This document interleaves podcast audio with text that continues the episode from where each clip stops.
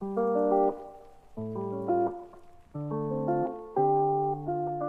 ragazzi, bentornati a un nuovo episodio delle Voci del Maio. Oggi siamo io, Rick. E allora, oggi parleremo di um, scuole perché vogliamo uh, comparare il sistema scolastico americano con il nostro italiano.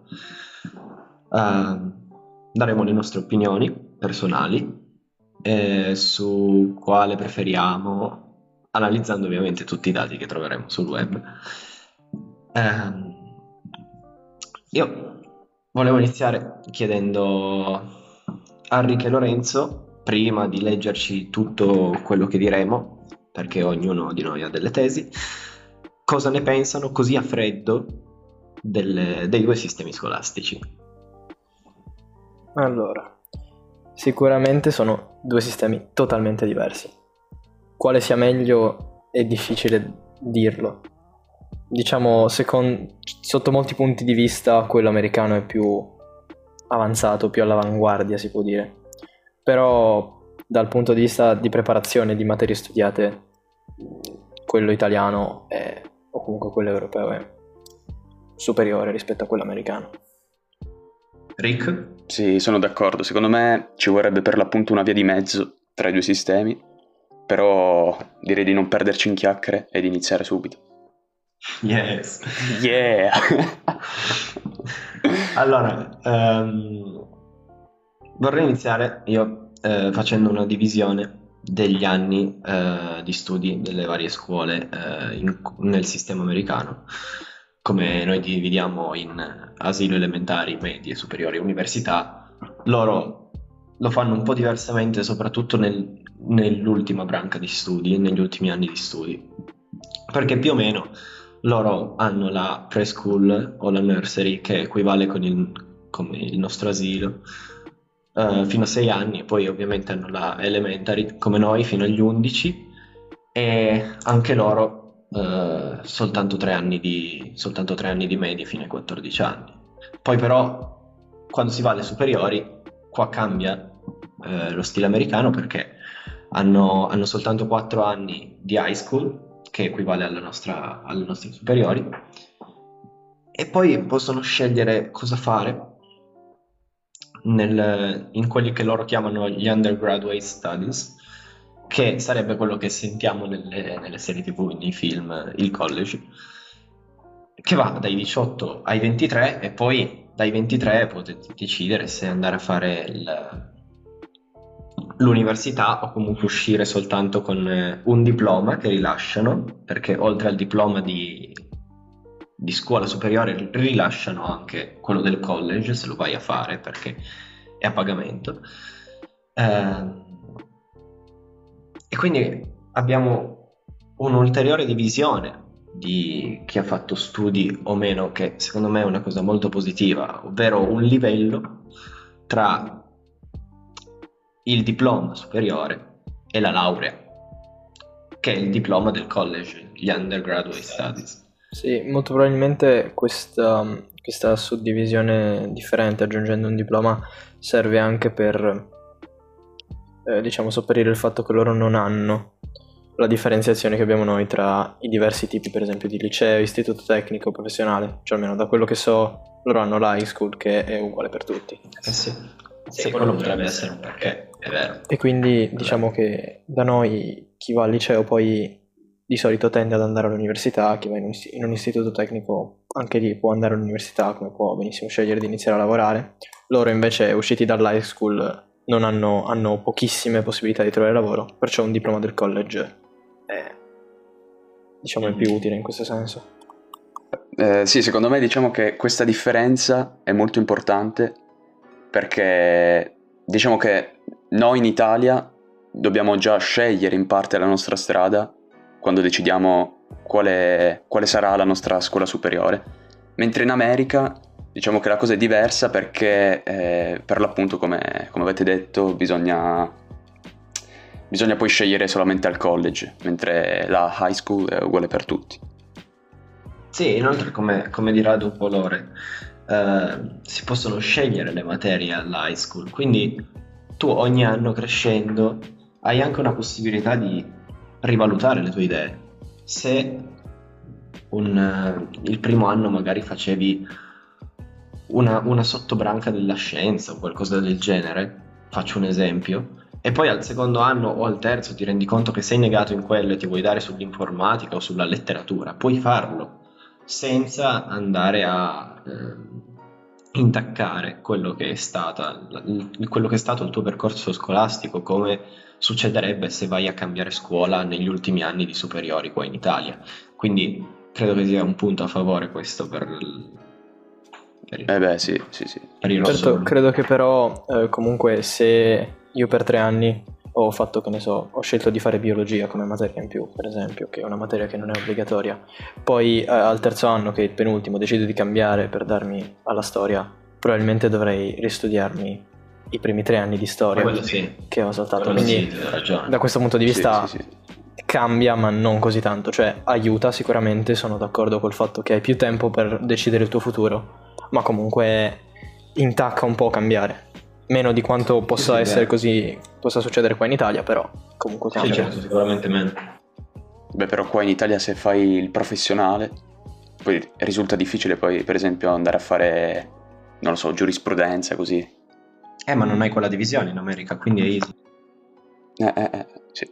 Che poi un'altra cosa, cioè che per me è assurda, però assurda in senso positivo, è il fatto che in America non esistono le interrogazioni, cioè le valutazioni orali, yes. se vogliamo dire così. Cioè, per me è, è, il progresso, è il futuro. Voi cosa ne sì, pensate? Però se sbagli un esame scritto a fine quadrimestre oppure in, in, in sessione esami sei finito. Diciamo che per me sarebbe un po' un problema visto che gran parte dei miei voti buoni li raccimolo tramite le interrogazioni orali. esatto, idem. Eh, eh, sì, vabbè, sì, però se vai male in un test, penso che anche in America poi te lo fanno rifare comunque. Penso. Eh. Ned Scuola di Sopravvivenza insegna così, in effetti. vabbè, quello sì, però.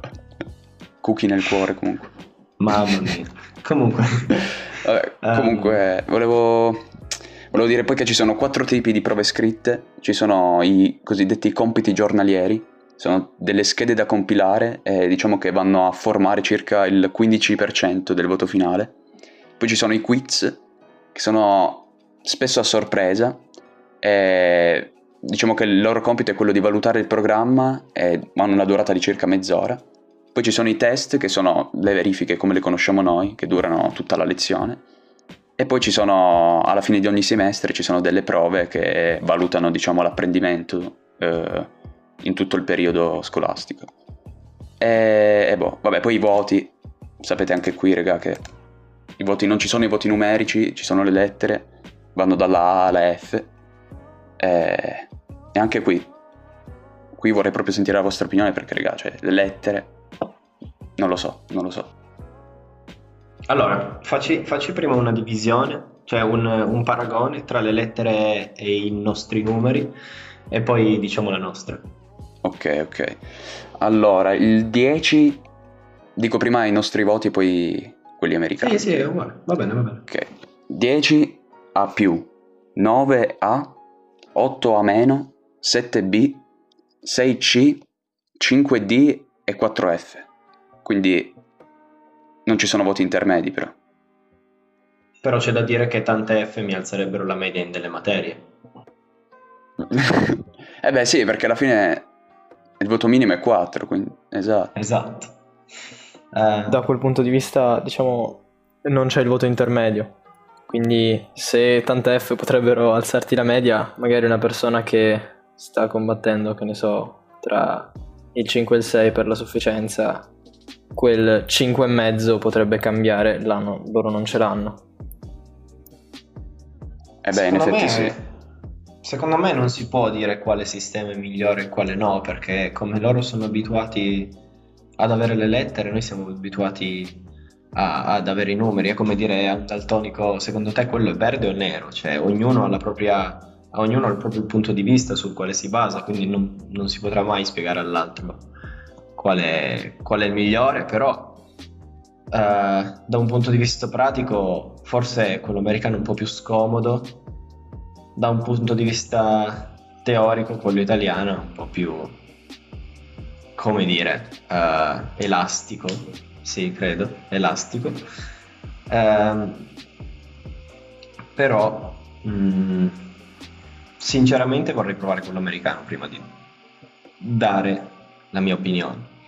Però, non potendolo fare, io sto per l'Italia. Sì, che poi riflettendoci però, diciamo che quello americano è come se ti dasse più un giudizio.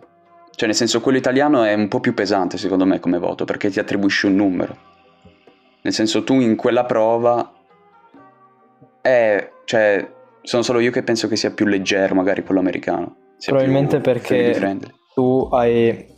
cioè, per te le lettere non contano come una valutazione pesante, per loro magari è il contrario, cioè loro dicono esatto, vabbè a noi danno delle lettere, le lettere sono, cioè se sei A sei fortissimo. Esatto. Ah allora esatto. sì, mi sa che... Sì, è come, che è come dicevo prima la questione del daltonico, è, è una questione di abitudine. Una mm. questione di abitudine. Sì, in effetti sì, sì, sì. Ok, un'altra cosa interessante che va, merita sicuramente di essere mh, mm, analizzata è la differenza enorme tra i due sistemi di educazione sportiva e comunque di educazione fisica. Come sappiamo in Italia abbiamo due ore alla settimana, due ore scarse alla settimana. Scarse, sì. In America vanno dalle 5 in su. Um, e c'è proprio una concezione diversa di sport in America. Per loro lo sport è parte fondamentale dell'educazione eh, e quindi nelle scuole eh, introducono molti più sport. E a differenza nostra che se ti piace uno sport in particolare devi iscriverti eh, all'esterno della scuola, quindi per esempio vai a pagare un corso di basket, calcio, nelle scuole le scuole hanno diverse squadre, ci possono essere diversi sport, eh, dai più classici come per esempio la pallacanestro, l'hockey, il nuoto però, o il baseball, fino anche a quelli un po' più, diciamo, di nicchia come potrebbe essere il ping pong. Ci sono un sacco di sport e un sacco di squadre. E per entrare in queste squadre tu devi essere portato, cioè quindi fanno letteralmente un'audizione. Ok, sei bravo, allora avrai ore in più e parteciperai alle gare de- della squadra scolastica. E ovviamente ti riempiono di crediti. O l'equivalente loro dei crediti, non so come Non so se si chiamano crediti, però sì, comunque partecipare, cioè essere membro di una squadra sportiva è di un certo rilievo per loro, è una forma di prestigio anche. Cavolo, sì. Sì, sì. Sì, poi organizzano anche dei tornei tra le scuole, quindi... Sì, esatto, esatto. Per loro l'agonismo è fondamentale. Sì, esatto, quelli fatti bene, non i campionati studenteschi. È un podcast e non si possono vedere le virgolette, ma erano enormi. diciamo che forse questo è uno dei pochi punti in cui possiamo dare un punto netto al sistema scolastico americano. Senza, senza pensarci due secondi. Senza pensarci due secondi. Sì, sì. Sì, sì. Abbiamo detto insieme. Sì, è vero, eh, ma è già la terza o quarta parola che diciamo insieme, tipo esatto, eh, va bene così. Le lascio. Lascio anche questo. Invece io un'altra cosa che volevo chiarire perché non mi è stata chiara fino a prima che iniziassimo il, questo, questo, episodio e credo non mi sarà chiara neanche quando me, mi dimenticherò le cose che sto per dire perché le sto per leggere, è la differenza tra uh, quello che viene dopo alla high school, ovvero la differenza tra il college e l'università. Perché quando si esce dalla high school si è maggiorenni. Quindi ci si potrebbe già iscrivere a un'università, cioè si potrebbe anche prima con delle borse di studio, ma devi essere uno Sheldon Cooper dei tempi moderni per poterlo fare. Ma qual è questa differenza? Allora, riporto le parole di questo sito che dice negli Stati Uniti si intendono college con gli istituti che offrono programmi undergraduate. Questo vuol dire degli studi più avanzati rispetto a quelli della high school, logicamente, ma che si collocano al di sotto del grado di formazione graduate, ovvero quella che noi chiamiamo la laurea.